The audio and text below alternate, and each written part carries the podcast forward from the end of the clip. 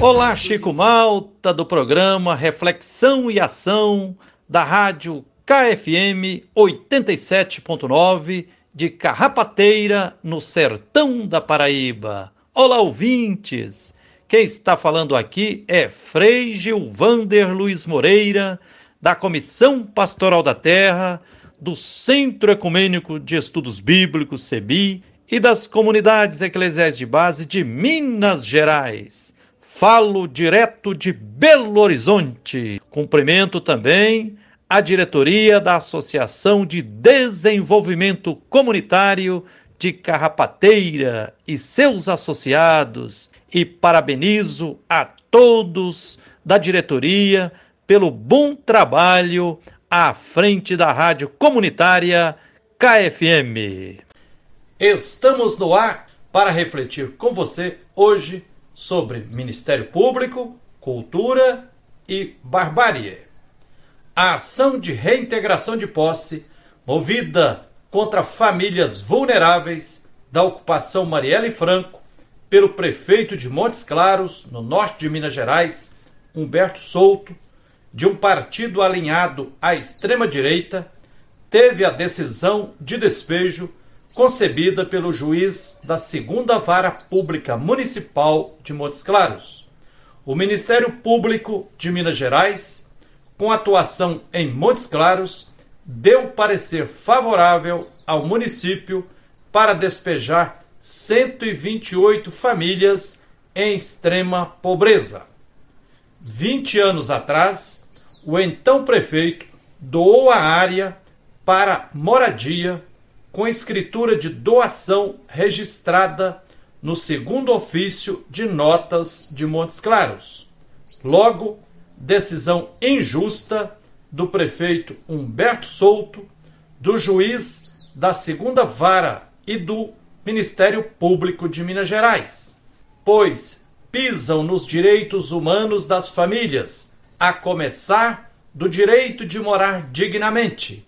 Eis o exemplo de uma lista sem fim do Estado violando direitos sociais. Sinto nojo ver promotor do Ministério Público, ou juiz, ou advogado, ou quem está cegado pela ideologia dominante, promotor que se diz de justiça, se referir ao povo das ocupações como invasores.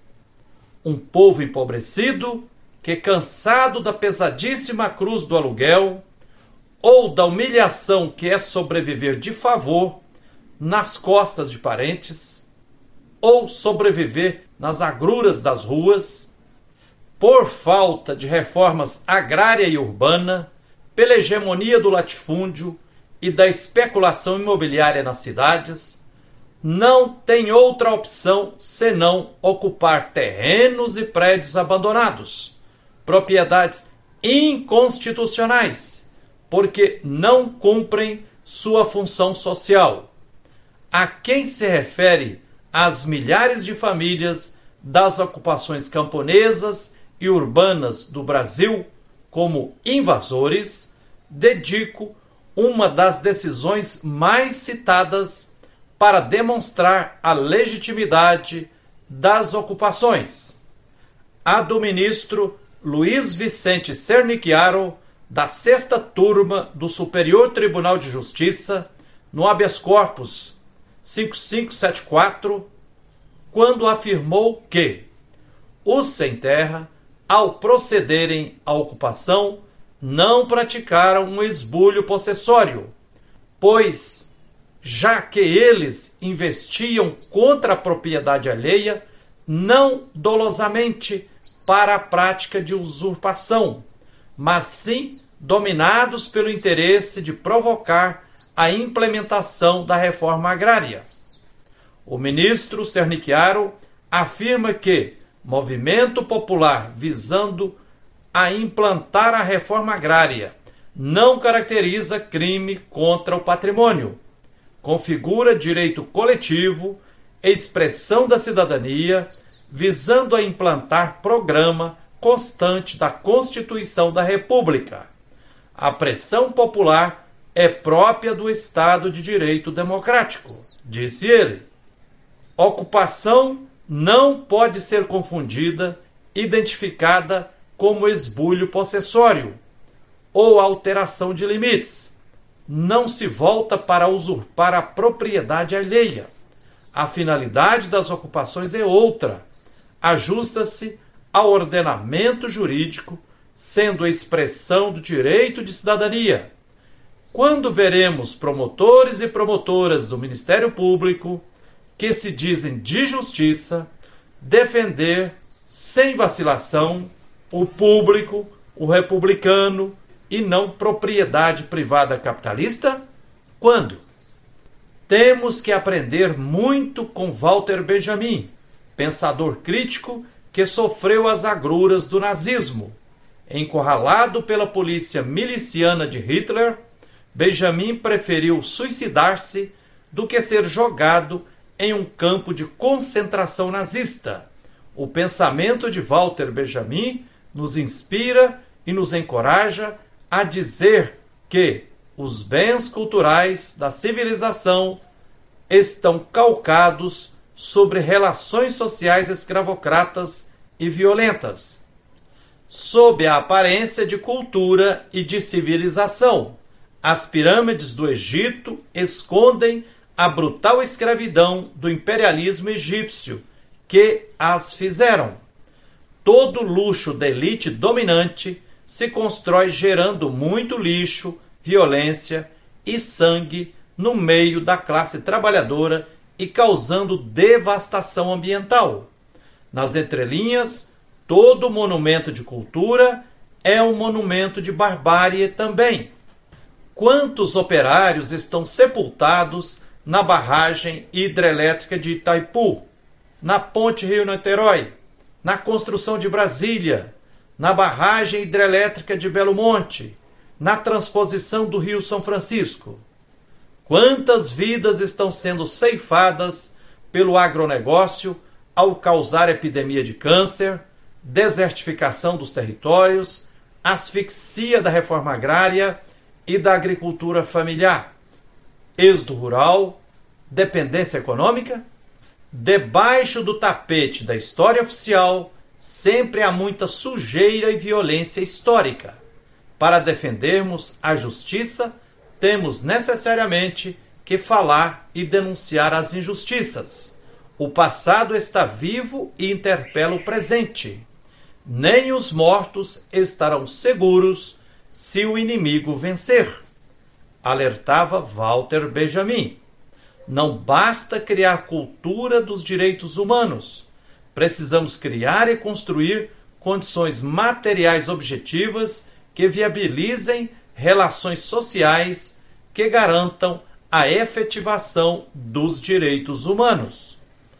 Quase 90% da população brasileira está endividada. Uma pessoa endividada é uma pessoa escravizada. O capitalismo é uma espécie de religião sem perdão e sem piedade.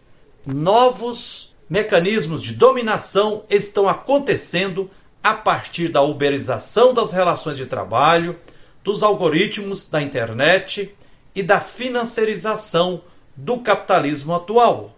Walter Benjamin afirmou: a experiência de nossa geração, o capitalismo não morrerá de morte natural.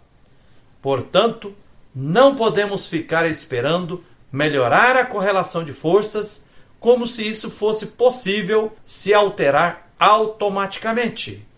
Urge lutarmos aguerridamente, de forma coletiva, por direitos socioambientais para construirmos uma correlação de forças menos adversa e marcharmos para a superação do sistema do capital, que é uma máquina de moer vidas na sociedade capitalista que marcha para a barbárie cotidianamente, revolucionário é puxar o freio da história, é avisar sobre o incêndio que é iminente.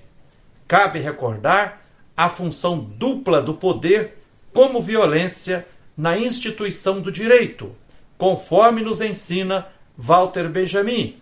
A função do poder como violência na instituição do direito é dupla, na medida em que essa instituição se propõe ser aquilo que se institui como direito, como seu fim, usando a violência como meio, mas, por outro lado, no momento da aplicação dos fins em vista como direito.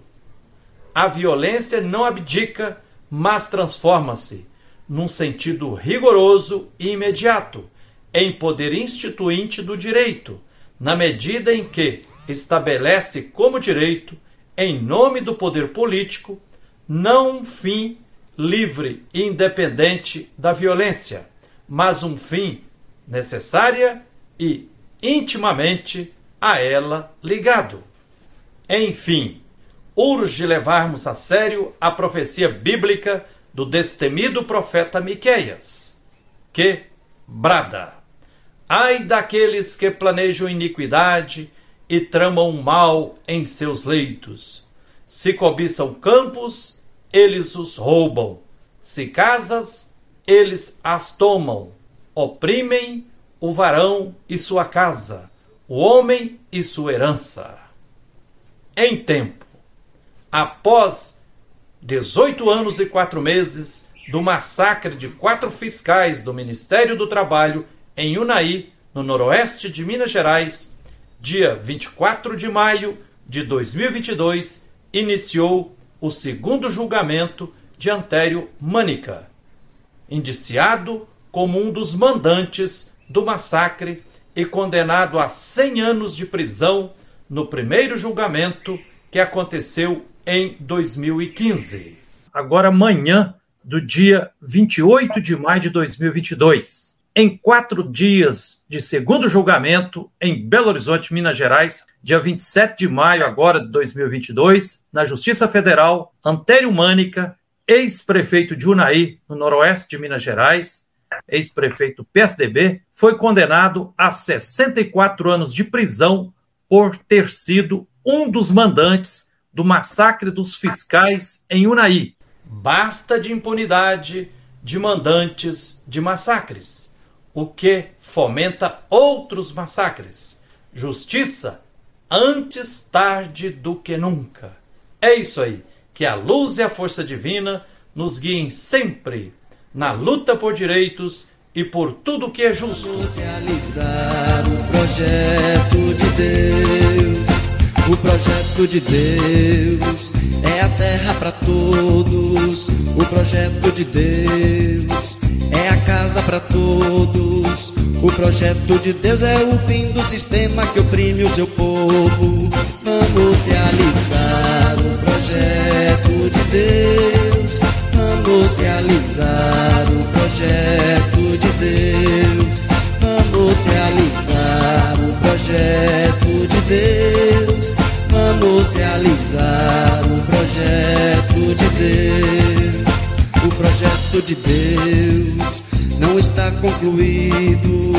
O projeto de Deus é seu reino implantado o projeto de Deus com as mãos de nós todos será realizado. Vamos realizar o projeto de Deus. Vamos realizar o projeto de Deus. Vamos realizar o projeto de Deus. Vamos realizar o projeto de Deus.